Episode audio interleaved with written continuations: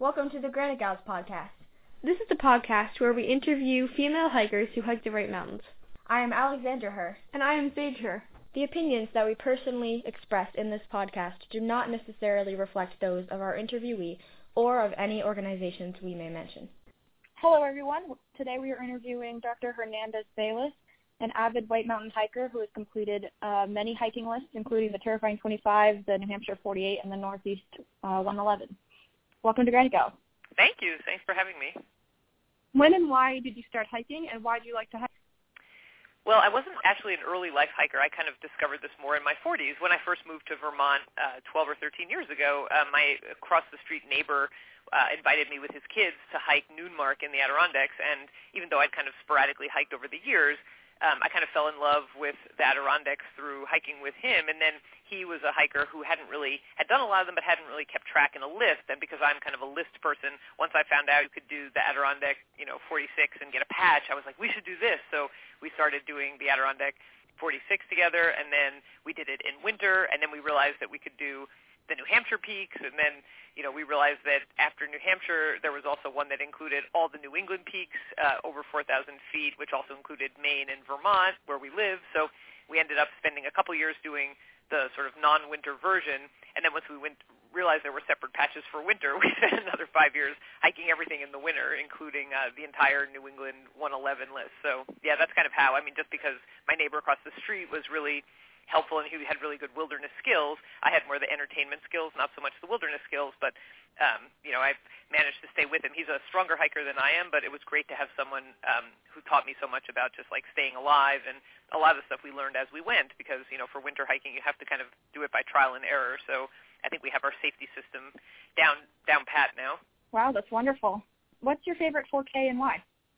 Oh my God, I have so many favorite 4Ks. I mean, I'd have to separate them by range, but I would say, um, I mean, obviously, I love, I love the Knife Edge in Baxter. Um, that's you know the a main one, but that was spectacular because that's also the end, the termination point of the Appalachian Trail. Plus, we had um, a really wild, like minus 25 to 30 degree day when we finished on that peak in the winter. It was like one of the coldest days ever, and we were there in a blizzard with no one else in the park but us. So that was kind of crazy finishing on Baxter for our winter. Um, so that was kind of an extreme one. But I have to say, I also love Haystack. Haystack is probably my favorite in the Adirondacks. Um, and I actually just helped a friend finish on Haystack. She chose that as her finishing peak also. It's just a beautiful peak. It doesn't get hiked as much because it's, you know, a good 16-mile round-trip hike, so casual hikers don't usually make it that far. And it just feels like you're most in the middle of the wilderness. It gets my vote for in smack in the middle of a six million acre wilderness. So I'd say Haystack is probably the most spectacular, and it was super fun doing it with a girlfriend a few weeks ago. Um, we ended up camping overnight at Snowbird and then getting up at like 4:30 in the morning or whatever. So we hiked up by sunrise and we had sunrise on top of Haystack. So that was just spectacular. Oh yeah, that Oh, sounds wow. great. That's cool. And uh, what about your favorite 4,000 footer? Oh my gosh, for you know for the New Hampshire ones, I think um, I'd say probably Bond Cliff. I really like all the bonds. Um, they're really long and hard, but again, it's very rewarding. I've done the Traverse a couple of times, you know, one day. Um, I mean, I like all of them. It's hard to pick which one in the bonds. Um, I also really like uh, the, in the winter. It was really fun going up to the twi- uh, South Twin and North Twin um, from the Galehead route and going up that way. It's just so beautiful. Actually, the peak we were trying to get was my friend was doing one of the trail right ones, so we had to bushwhack to the Evil Brother, which I think is Southwest Twin, which I wouldn't necessarily do again, but we did do that bushwhack. But that made me really appreciate the regular Twin, uh, which wasn't the bushwhack, because it was way easier and it was just beautiful in the winter. So that's right up on my one of my favorites too. Um, so many. I mean, I I really love uh, the New Hampshire peaks a lot. Um, I mean, we just did uh, the Kinsman's uh, the other day and uh, or uh, last week or the week before, and it, those were also spectacular. And they're just spectacular in like the middle of winter with a lot of snow. I have a personal attachment to Mount Moosilauke too because I'm a Dartmouth grad, so. Um, Oh, yeah. I, I did do it a long time ago, and I guess I didn't realize how cool it was. Um, I guess I missed my opportunity for hiking when I went to Dartmouth because I did a little bit, but you know, with the outing club, I should have done all the mountains back then when I was a student. But that's okay. So you need a late life pursuit, so it's been good for me to stay stay fit in my 40s and 50s. yeah, I mean, I love Moosilauke too. I uh, I finished on that one. Um, my my uh, 4,000 footers. For the That's first awesome. time. Yeah, so. it's such a fun peak because it's really open. It's really fun to get to South Peak too because that's kind of an easy one that's right there, and then you can see it. But yeah, it's kind of exciting when you get. I love hikes that have a lot of above tree line. I mean, I know they're kind of dangerous in the winter, but that's what makes them exciting. But I love the. I I basically kind of grind out the first couple hours of every hike, thinking I'm never going to make it, even though we always do. And then you know, as soon as I get above tree line, I get you know invigorated. I'm. It just takes me a while to warm up. I mean, all the hiking I've done, I always have a crisis of confidence for the first few hours. Like, why am I here? I'm never going to make it. It's so hard. And then you know, I, I just takes me a while to warm up. And then usually by hour nine or ten, I'm like, this is great. I love this. Yeah, it yeah, takes a while to kick in.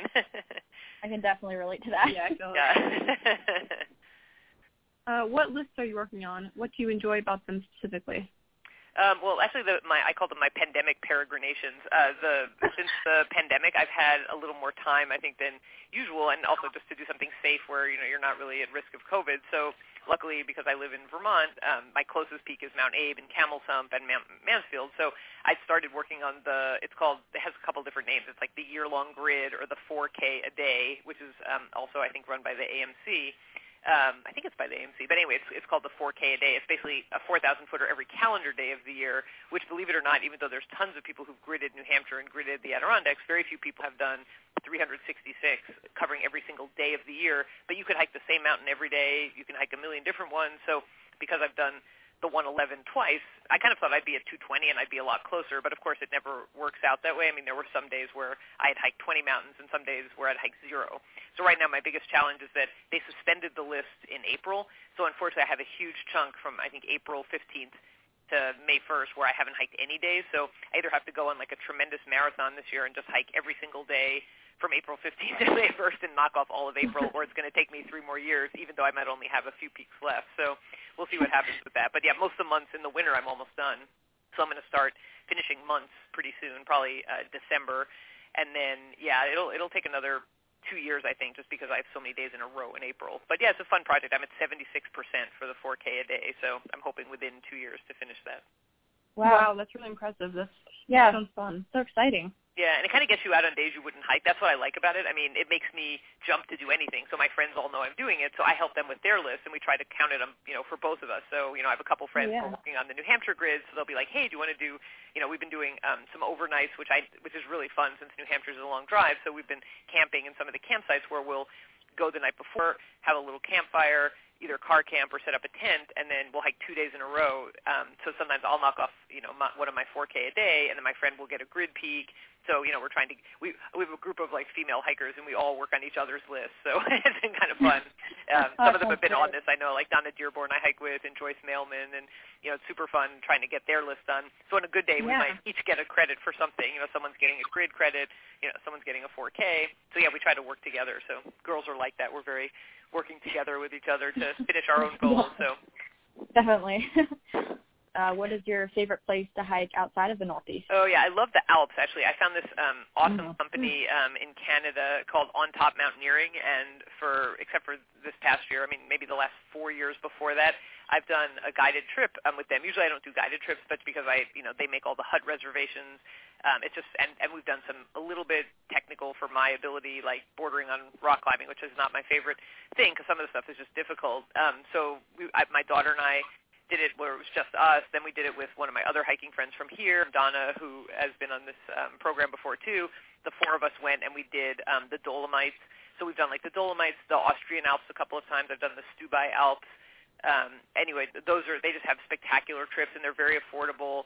And I mean the Alps just from any direction. We've done the Chamonix to Zermatt winter haute route, which was amazing. That was very hard, actually, very challenging. But it's very nice to have huts at the end of the day. I mean we don't have that really the same way in New England. I mean, we don't have a hut-to-hut system with a few exceptions of like a couple that are out there. But here you can hike all day, and then you can end up at a very high alpine hut, you know, like the Mueller hut, you know, which is up at 10 or 11,000 feet, and then have like full meal, full breakfast, you know, beautiful bathrooms, bunks, and it's just that is my favorite kind of hiking. I mean, I would, you know, if I didn't have to work, I would probably like move to the Alps and just spend like three months, you know, hiking hut to hut and doing challenges. And sometimes you can base camp in one. Of, I really like the less traveled huts because they have some, especially the Austrian Alps. You know, I think everyone hikes like in the French Alps and the Italian Alps, but the Austrian Alps are a little less um, traveled. So I like the ones that have the really high alpine huts that don't have as many people. They might only have 10 or 15 as opposed to ones on like the E4 whatever that's called. That's like the big thing that goes through where there's always a ton of people and the huts are big. So I like the really small uh, secluded ones. Those are amazing. So hopefully, you know, post-pandemic, if we ever get there, you know, in the summer, I'll do more of uh, those trips. Yeah, I've always wanted to hike in the Alps. It sounds really incredible. It's amazing. That company On Top Mountaineering, if you look at their website, is just phenomenal. And I, I could personally recommend which guides I like because now I've had four or five different ones, so I know which ones I like. But they're all, you know, super certified. I mean, you'd really want to have a good guide for that because that way you can get up some technical peaks where they might have to rope you in. And you know, I Right. wouldn't do that myself. That is not my specialty. Um, have you ever experienced sexism directed towards you on the trail?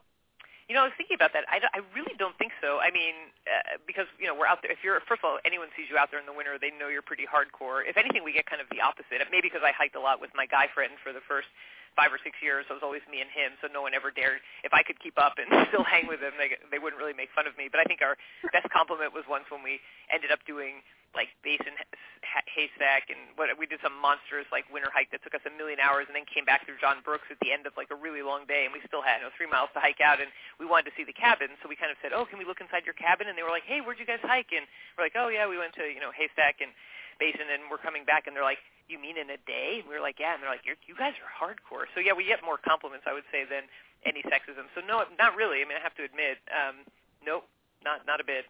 Well, that's good. yeah, that's great. Um, tell us about your most memorable animal encounters on the trail. Yeah, I mean, really, the most memorable uh, animal encounter wasn't even on the trail; it was on the way to the trail. Um, like I used to drive, and my friend Dean, who did a lot of those hikes with me, was was my passenger. And then we were going over the Middlebury Gap really early because to get to New Hampshire, you know, we typically have to get up and you know be driving over the gap at five o'clock in the morning or whatever. And he we were going over and he said in a very normal conversational tone like moose. And I was like uh-huh uh-huh whatever. And then he's like moose. And I'm like uh-huh whatever. Kept driving and then he's like moose! and screamed and I had to like, slam on the brake and literally just missed this like gigantic bull moose in the middle. I mean he almost had Wow. to grab the wheel. Ooh. so I mean that was my most memorable encounter because we almost died on the way to a hike and then he decided after that he would drive. So then I usually would use my car and he drove every hike after that. So that was awesome. Um, but we have seen a couple of moose. In Maine we we saw a couple of um, moose like out on the trail. So I'd say the moose have been the most spectacular. I mean, every once in a while like a bear from afar, but luckily we haven't seen that many uh, animals. I kind of like it that way, maybe because we talk a lot when we hike, but we haven't surprised any uh, animals except for you know moose, which we saw from far away and kind of crept up on. But I don't like. I have a healthy respect for them. I don't like to get that close to the animals. Do you prefer hiking solo or with a group of people? Um, I mean, I do the 4K a day thing. But like now, I'm com- uh, uh, comfortable enough doing like Mount Abe or Camel's Hump. Like if I just need a 4K and none of my friends are free, I'll just get up and do it. And I don't go alone anymore. I have a great German Shepherd who's a protection dog that I've only had for maybe the last year, and he loves to hike. So I actually love having him with me. So sometimes like I'm not ever really by myself because usually Argos will come with me um, to do my local hikes like uh, Camel's Hump or Abe. So I feel really good with him with me because one he's a protection dog but two he's just to hike with and he loves scrambling up the rocks and he's just so happy being outside. And he doesn't mind the cold at all. Um but i don't really in general hike by myself in other places. Like i i really don't wouldn't drive all the way to the whites and hike by myself. We have i have so many you know girlfriends now who hike and um and the guy I used to hike with is, you know, has a girlfriend who I'm really friendly with who hikes a lot with me. So it's nice having a little community of hikers. Like I have a couple friends in Vermont, um, one in Maine who always comes down to meet us and done a lot lately in New Hampshire. So I have some, you know, good hiking friends that this this Thursday, Friday are my hiking days and um one of my girlfriends is going to do a, an Adirondack peak and then we'll do a Vermont one on Friday. So yeah, it's kind of fun. I mean, we have a little group and usually someone can go. But if they can't, I go myself, you know, because now I'm like focused on my 4K, so I'll do like Mount Abe or Camel's Hump or Mansfield uh, you know, by myself with my dog if I have to. It sounds really nice. That's awesome. What's next? Do you have any specific hiking related plans for the future? Well, I mean, I would definitely go back to the Alps next summer. I mean, not because of COVID. You know, I, it's probably not going to be this summer. It'll probably be a year from now. But hopefully, I'll get back to doing more hiking like that. Um, this year, I mean, I've, I'm happy. Just I love the New Hampshire peaks. Again, it's just a little bit of a drive. So the car camping thing has been a revelation. Like, I mean, mostly we've been using tents, but then we discovered, boy, it's a lot faster to get up in the morning. For the terrifying 25, we did quite a lot of. Uh, some of them are long, as you know, like the Great Gulf Trail. Takes forever, so we wanted to be on the trail at like six in the morning. So that time we actually just set up the foam pads and everything in the back of our cars in a campground and instead of setting up tents that way it was really quick to roll out in the morning because we basically had our beds in the back of the car and then would just you know get up and we were hiking by i think six o'clock. So it's been really the terrifying 25 has been like a really fun uh, kind of the fall activity because we've usually done two days in a row. Um, and sometimes we'll fit in two hikes in a day. So to do um, what's is it tabletop? What's that one all the way up in Dixville Notch? You know that one. That was like at the end. That was kind of like the frosting on the cake after we had already hiked something else. And then we drove all the way up there and did that one, and then drove home. So we were pretty proud of ourselves for fitting him in. But I didn't even think I'd be lucky enough this fall to finish the list. But because we had that weird warm weather streak, we were able to do the Bald Face Trail without having ice on it because that made me nervous, and also the Great Gulf Trail. It was a miracle even though there's quite a lot of snow on the bottom, the rocks were all clear of ice. So we didn't even need micro spikes for that, even though I had full crampons with me just in case.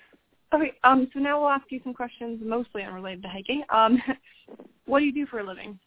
I run a, uh, I'm sort of an academic by training, but I run um, a college consulting company that I've run for 20 years. Actually, it's all female company. Um, we basically guide kids to getting into colleges and also making them better students. So start with kids in eighth and ninth grade and basically nurture them for four or five years through private school or, or public school and applying to college. So basically I'm the president of Top Tier Admissions, a college consulting company. So that's kind of my, my day job. But the good thing is it's flexible since I'm, I'm running it and I've been doing it for over two decades. So I'm at a point where, you know, I can schedule things on certain dates so I'm free, you know, to go hiking in between. Okay. Good. Yeah, that's, that's good for your uh, day grid. exactly yeah. right. Exactly. I can be like, no, sorry, I got to hike today, but I'll be back tomorrow. I usually don't tell them where I am, but yeah, I can like just you know make appointments and kind of work. Uh, luckily, I have all mapped out, so I know which days I have to hike. So I've got that on a on a calendar. Uh, what are some organizations you are a part of, or um, and or hobbies that you have outside of hiking?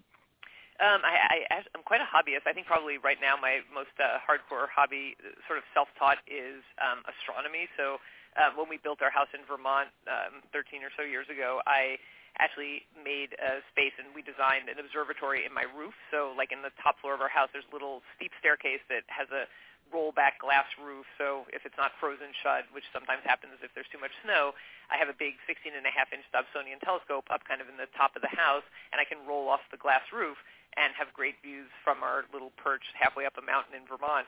So I love, you know, stargazing and looking at, you know, looking at the Messier objects and the planets and sky objects and teaching myself things. I'm pretty self-taught for that, but um, there's just, you know, a lot of stuff out there and a lot of great books about it. I mean, we live, um, you know, in a time where I think people haven't taken time to look at the night sky. So I love it even when I'm hiking, you know, early in the morning or at night because I always know what planets I'm looking at or what star group. So astronomy is great. And I'd say my other major hobby um, is uh, just listening to music. Um, I've always had like a really elaborate like music system. I designed a, a, an engineer helped me design my office slash music room, so it has acoustical designs in the room, so it's kind of sound damped. And I have a, a huge vinyl record collection of both new vinyl and old vinyl, and you know play uh, a record machine. So I have like a whole sort of official music room set up that I've spent a million years like pouring like money and resources into my house. Wow. So I love listen. I mean, I work a lot, so I don't have that much time, but it's really fun to you know, just rock out in my office. And pre-COVID, we would, you know, have friends over and listen to a bunch of records. Right now, it's been mostly just me and my family, but um, I'd say that's uh, probably my my other main um, hobby. Hobby, uh, just collecting, you know, music and listening to it. Now you don't have to collect it as much thanks to things like Tidal, and you know, you can just like download anything and listen to it. But I still like to collect, you know, certain things like amazing albums or things that you want to have a, a copy of. And I'm happy to say vinyl is very much back and healthy. So they make all sorts of amazing vinyl pressings of you know old rock albums, old classical albums, jazz albums. So it, those are fun to collect. Wow, it's really cool. Yeah, I, I, I, and I read a lot as kind of a hobby, but I don't know if that counts. That's more boring. But I do voraciously read and adventure books. You know, anything good fiction. Uh, I mean, I was a yeah. English teacher in my prior life too, so yeah, English is near and dear to me, and I I try to keep up on all my uh, reading and stuff. Actually, that relates to the next question. Um, what's your favorite non-hiking related book? Oh gosh, I have so many. I, that'd be so hard to list. Um, I and I've always, I mean, for a classic book that I really like, I would say um, I've always liked Faulkner. I really like The Sound and the Fury. Uh, I used to teach that book. I also really like Beloved by Toni Morrison. Um, just another like amazing, um, amazing book. There's also kind of a lesser known book called um, Alif the Unseen, which was just like kind of so unusual and so amazing. Um, that one was terrific. I don't know. I have so many favorite books. I mean, I could you know go down hundreds of them. Um, Ulysses might be my favorite book, just because if you were stuck on an island and you had to have one book forever, I'd probably pick James Joyce's Ulysses, just because it's like a puzzle in every chapter, and you could you know pour over every word forever, so you'd never run out of you know trying to figure out, you know, he he would pun in 21 different languages, so you know, you've plenty to work with. It was based on the Odyssey, so each chapter corresponds with like a chapter of the Odyssey. So it keeps you busy. if you're ever bored, you wow. can always open wow. a chapter of Ulysses and try to decipher something. So it's it's a keeps giving. I mean, it's difficult, but it's kind of a challenge to, you know, work your way through when you get bored. Wow, sounds very interesting. If you could either fly or be invisible, which would you choose and why? Say it again. If I could uh, say it again, be. If you could either fly or be invisible, which would you choose and why? Uh, well, because I'm totally afraid of flying, I guess I would definitely pick being invisible because I, every time I get on a plane, even though I love hiking, everyone's like, I don't understand how you're afraid of flying because you love to hike. I'm like, yeah, but my feet are on the ground when I'm hiking. I'm not dangling myself off, you know, 30,000 Yes. feet in the air. So I have a, a kind of irrational fear of um, airplanes. Even though I travel a lot, I really like always pray a lot and you know agonize over the flight. So um, definitely being invisible would be way more fun. It'd be kind of fun to be a fly on the wall, you know, for a million different things from you know actors I like to watch to you know just friends. I don't know. It'd be kind of fun to sneak around and see what's going on. But I guess I would definitely say that. And definitely not flying. yeah, that's funny because I'm also afraid of heights, um, though not as much flying per se. Just like you know, I I can't really climb very well because I get really scared of Yeah, heights. that's these why, you, for example, you want to do have a guide for those trips because I'm kind of afraid of heights, but I got over it because once I had a good guide and I, I knew I was roped in and I could see that I wasn't going to, you know, fall. I don't like rock climbing, but the, these were sort of more like scrambles where you could Right. fall off the 5,000 foot precipice type thing, like the knife edge, or you know, but maybe worse. But he would always, you know, he knew I was scared of that, so he would sometimes rope me in you know, to him or, you know, to something if it was scary. So that was great. In fact, that reminded me that was one of the things I was asked myself the question of like kind of the most um this the most scary or like sort of the hardest hike, you know, the hike where you thought you really might not make it. It's probably one you should ask everyone just because there's always one hike where you're like, this is it, we're going to bite the dust. But um, uh, that reminds me because of fear of heights. This wasn't heights so much as a fear of uh, it was the Dix Range. I don't know if you've hiked that in the Adirondacks, but it's always like pretty gnarly no matter what. And the winter is always a disaster there. It always gets a ton of snow. And we had done three of the peaks out of the five, really no problem because it was tracked out. And it was really early in the day. It was like I don't know, 11 o'clock, and we're like, oh well, you know, we were only going to do those three. But you know, of course, my partner back then was like, "Oh well, yeah, it's supposed to it's supposed to be a blizzard at 5 p.m., but it's only you know 11. It's probably not going to take us. Or it's noon. He's like, it's not going to take us five hours to get to Dix. It was only like a mile and a half uh, to get to the top from where we were. So we started going down toward Hough and Pough and Dix, and unfortunately, that was a terrible mistake because it hadn't been tracked out at all. It was probably like sometimes it was neck deep snow, so we were breaking trail, breaking trail, breaking trail, trying to find trail, find trail, break trail, find trail. So it took us five hours to go, you know, less than two miles. So of course we ended up basically almost not making it. Then we made it to the top of Mount Dix right when the blizzard started. Even so, it started even a little early, and all day we'd been like, as long as we're not on top of Dix at 5 p.m., and then that's where we found ourselves. So we ended up like blinding, staggering across that. By then we were exhausted, cold, dehydrated. We'd run out of food, and we still had hours to go because it's uh, six or seven miles still from Dix to get back to the road from there. So Oh, thank God it was Wow. tracked out, but then we had to walk. I mean, we, it took us 15 and a half hours total with really no stopping, just to you know with snowshoes and everything. And I just because it was snowing so hard, I was just afraid we were going to have to. I mean, we were prepared to spend a night in the woods, and we had enough gear. Not a tent, but a bivy sack, and I guess we would have done it, but we were pretty motivated to get out. But 15 and a half hours later, we dragged ourselves out, and then we had a miserable. We had to. We had a car spot, and even then, it wasn't easy. We collapsed into the car, but then we had to go pick up his car from Round Pond and then drive back in like a tremendous blizzard. And of course, like both our spouses thought we were dead because we'd been gone so long and there's no cell service. So that was oh probably wow. the most tiring. Just like staggering up the Beckhorn. Even Dean, who's really strong, said.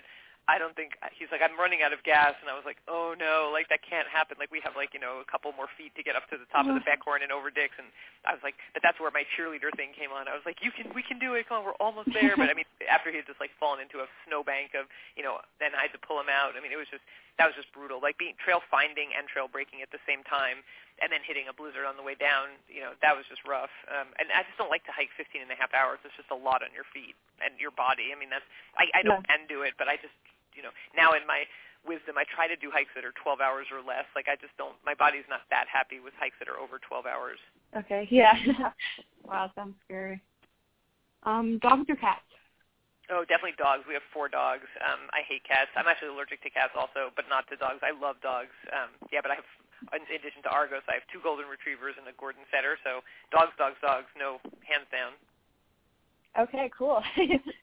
um, and if you had to choose either summer hiking or winter hiking in the Whites, like forever, which would you choose? definitely winter hiking. Um, I just I, not that I hate people, but I hate kind of unprepared people, and there's so many unprepared people in the summer. I mean, literally, we just did Washington, you know, last week for the Great Gulf, and you know, on the other side, I mean, it was you know 60 mile an hour winds on top. Granted, it was fairly warm, but still, you know, fall, and we saw people come in Tevas, even though there was quite a lot of snow. I, I don't even know how they made it that far. Keds you know, it just it pains me to see these people. So I really like winter because in general, most people you don't see as many people, and it's just so beautiful. Like the whites have tend to have those beautiful blue sky days, and you know, and the trails are nice and packed, and you just get you know beautiful snow and and great conditions. And actually, what I really like is the snow also puts you higher up on the trails. So you know, when we just did uh, the Kinsmans, it wasn't as good a view as I had the last time I did the Kinsmans because there wasn't that much snow. But when the snow is, you know, a pack and it's you put you five feet higher, then you just have tremendous views of the Lafayette Ridge and you can really see things well. So that's what I love. I just love those clear. I really like cold weather, so I like when it's like 15 to 20. Well, I'll take if it's 10 below, but it's just safer when it's you know 10 above. But I would take 10 above, 15 degrees, like clear skies dry snow or you know at least you know snow that's fallen already and when it's packed out I love winter. Like I would definitely never hike again, and I hate hot weather. So the hardest part of the 4K a day thing is dragging myself up when it's 80 degrees. Yeah, it's really hard to hike when it's really hot and humid. it, doesn't bother everyone. I mean, I just have a problem. Like I literally get like dehydrated and run out of electrolytes. Like there's something I don't know. Everyone has a different skill, but I think my only skill is keeping warm in the the winter. I just wear all wool base layers because I sweat a ton. So I just wear the wool, and even when you sweat all the way through it, it still insulates and keep you warm. It keeps you warm. So once I discovered yeah. icebreaker wool layers like top and bottom, it like revolutionized my winter hiking. So basically, I just realized that there's no way not to sweat. So I would just rather have you know a, a, a wool with like maybe a little poly stretch, you know, icebreaker top and bottom, and then really good gear. I think that's been an important winter thing. I mean, especially on the days when it's minus 20. I mean, you literally yeah, have definitely. to have the right gear, or you know, you're yeah. risking yeah. your life. So I love that, and I love gear anyway. So it's like what I always say, like, do I hike because of the gear or because I love hiking? But I love like certain companies. Like I love Rab. I love this Norwegian company called Norrøna. Um, which makes just like the most amazing jackets and pants. Um, I mean, I have almost everything by Norrøna um, but they're Norwegian, and I like to buy you know stuff from people who use them for technical purposes. So Norrøna stuff is all for like backcountry skiers, and um, you can get it easily in the U.S. now. They actually opened a store in Soho in New York. Um, it might have closed right before the pandemic, but they still ship right away and and you know bring it in. But when I was in Sweden, I discovered the store and realized even the Swedes bought their technical stuff from Norrøna, the Norwegian store. So that said a lot right there. Cool. Wow. Yeah, I really, I really like winter hiking too. It's Yeah. really great, especially on those really clear days. Exactly year. right. I mean, not that we haven't done some brutally difficult days, but yeah. But I mean, if you pick, I mean, now we can sort of pick which days we want. So if you know the trails are packed and you don't have to break. I mean, breaking trail every once in a while is fun, but not if you have to break out the whole trail. then it's pretty miserable. Um, Yeah, even last yeah. year we ended up like Valley Way is almost always broken out, but we got it a day where it was only broken out. You know, the first part and the last part wasn't. It ended up, you know, what was supposed to be a quick hike up Madison and Adams ended up taking a million hours just because we had to Mm. break like the entire Valley Way trail from the the, the top Oof. third probably. And even with four people, it was just you know when when you really have to break trail, you need kind of a group, and it's just an effort. I, I don't think anything is as tiring as like breaking trail in deep snow. Yeah, it's it is really tiring. But yeah, I mean if I mean if you like really um get a good weather day and like you know, pick a trail that's really broken out, winter is just like so surreal.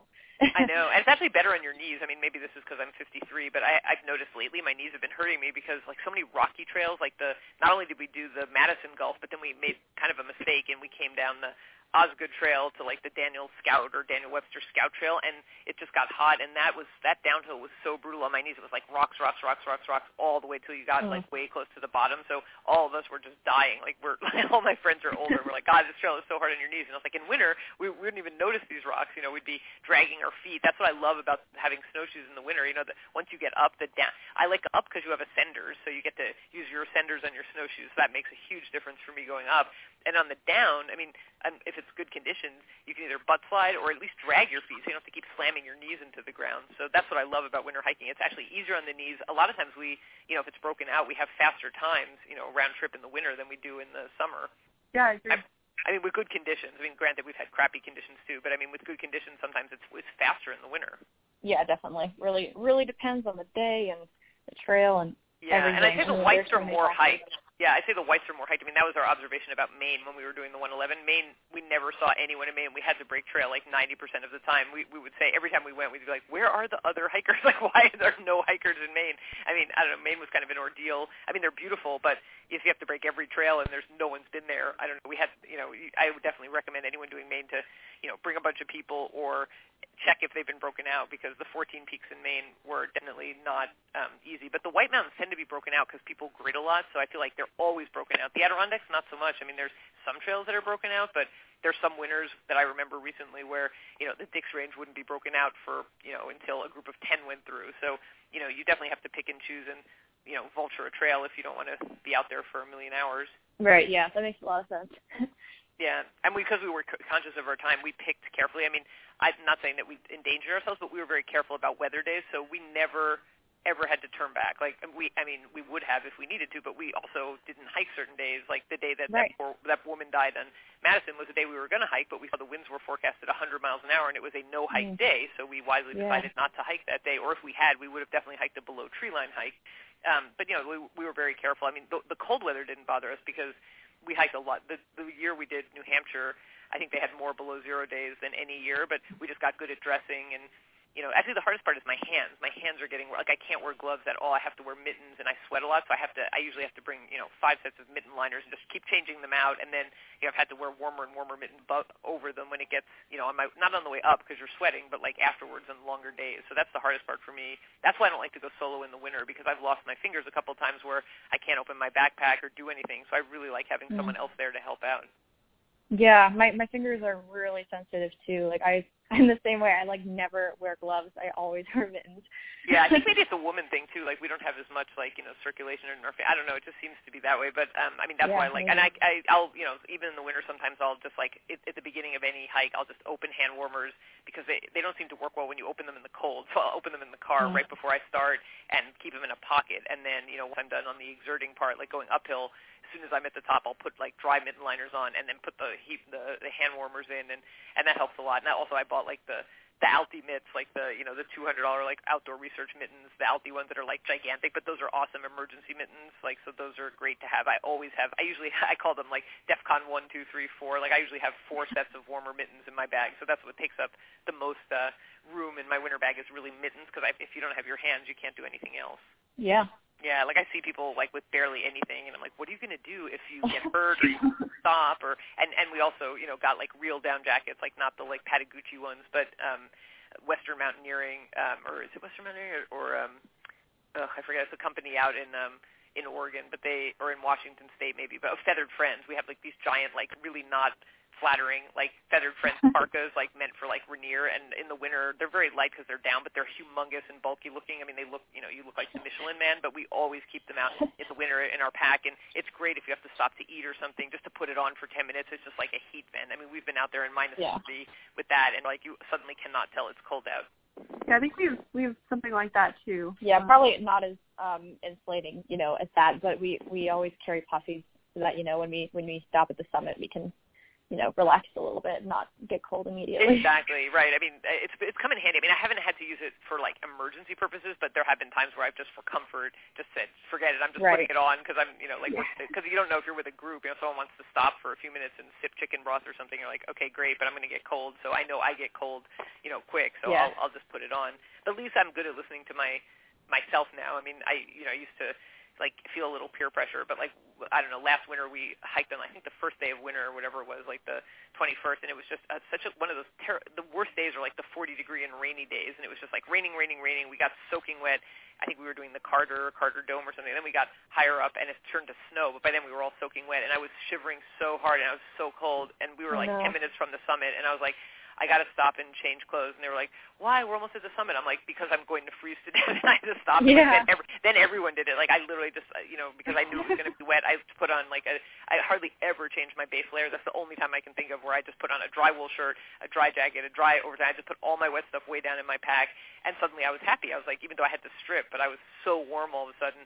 And I didn't care. Then I was 10 minutes to the summit and I was warm the rest of the day. And then it had turned to snow, so it wasn't raining anymore. But I mean, raining in the 30s and low 40s is really the, the coldest I've ever gotten to frostbite, whereas you know, minus 25 I'm usually prepared for. So, you know, that I actually feel much drier and happier.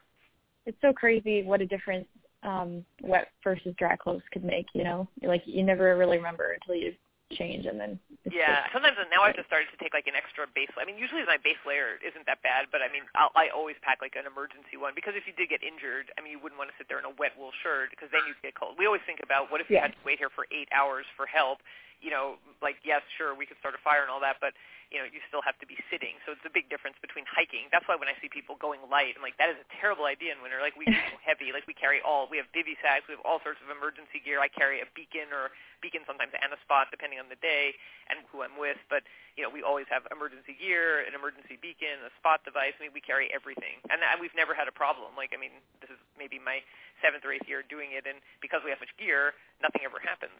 yeah, definitely. You Uh, carry it all, but whatever, you just do what you got to do. But it's I'd rather my my hiking partner always says better to need and not have than or better to have and not need than need and not have, or the other way around. You know what I mean? Yeah, the way that makes definitely. sense. Yeah, definitely. Well, thank you so much. This has been great. Uh, really enjoyed talking to you today. Yeah, thank you so much. It's been um, it's it's really the terrifying 25 was definitely our most fun list and the one that you know didn't take a million years to complete. I mean, there's some of them are long. I have to say they're not. Yeah. I, I'd say they not terrifying as much as they need a certain amount of grit to get up them. Like, um, do you have a favorite one of the terrifying 25? Um, let's see. Um, I actually really liked Huntington Ravine. Um, yeah, that's a really fun one. Yeah, I like yeah, that one too. yeah, yeah. I I think that's one of my favorites too. Um, and this one really isn't terrifying, but um, I, Morgan and Percival is just kind of. Oh yeah, that was one of my favorites because it was so easy, and it's so nice to get an easy one. I was like, that's it, we're Right. up the that's it. It was, and the caves were fun. Yeah, I also Yeah. really liked um one I didn't expect to like so much was the Madison Gulf Trail, just because it's it's like a true wilderness area, so there's really no blazes and no direction, so you really had to navigate up that top head wall, and it was just beautiful getting there too. I mean, I thought that was probably my favorite overall hike, just because it's like miles and miles in places where we didn't see any humans, and come up that way was so spectacular coming up that head wall, and it had some really tough scrambling, but at least it didn't feel like you were exposed on a ledge so much. So I don't know, I, as long as I don't have an actual fear of falling, you know, like it was hard, but I didn't feel like I was going to fall. So that part didn't scare me, but it was really fun scrambling. The only one I actually was afraid of was uh, the Chocorua one with the Carter Ledge because I just I wore like my, my less grippy hiking shoes that day, and even though it's just that one ledge, it was really wet, and I had no, no handhold, and I kind of freaked out. Like I by myself, I wouldn't have made it, but my hiking partner, uh, my friends were there, and they kind of extended a hand so I you know made it, and I ended up kind of belly flopping at the end to get over. But that was the only little part that I was truly like because a fall would have been bad, and that was the only time I felt like I really could have fallen. Well, yeah, I'm really glad that you uh, had such a fun time completing the list. It's really great to hear. Yeah, that was like the all-time best list. You guys, do you have any other future lists in mind, like afterwards? that you're gonna, like, have you thought of any? Because you could, it would be fun to do a terrifying 25 in like, you know, the Adirondacks or something, or you know, maybe not Oh, 25, yeah. but like a top 10, you know, trails. And uh, I think what my partner and I said, what we or my friends and I decided we liked about it, is that it got us out on ones that we wouldn't have done. Um, you know, like I would never have done the Baldface Circle Trail. I didn't even know it existed. So, you know, when you're a peak bagger, you only do 4,000 footers. So it was really fun doing the ones that I wouldn't have known otherwise. Like I would never have known tabletop or any of those um, had it not been for your list. So that was probably the most fun part. Or just unknown, tra- like the Madison Gulf Trail. I would never have gone up that way to get up Madison. Well, thank you so much for uh, talking to us today. Yeah, it was really so- interesting hearing all Yeah. of your stories. oh, you guys are awesome. Well, thanks so much, and thanks for the interview. It was great fun. Highlight of my Yeah, day. it was. Thank you. Great. All right. Well, thanks, you guys. The preservation of the environment is important if we want to continue having beautiful mountains to hike. We strongly encourage you to donate to Union of Concerned Scientists, or UCS. It is an amazing organization that does important scientific research to help prevent negative effects of climate change. You can learn more about UCS and donate to their organization at ucsusa.org.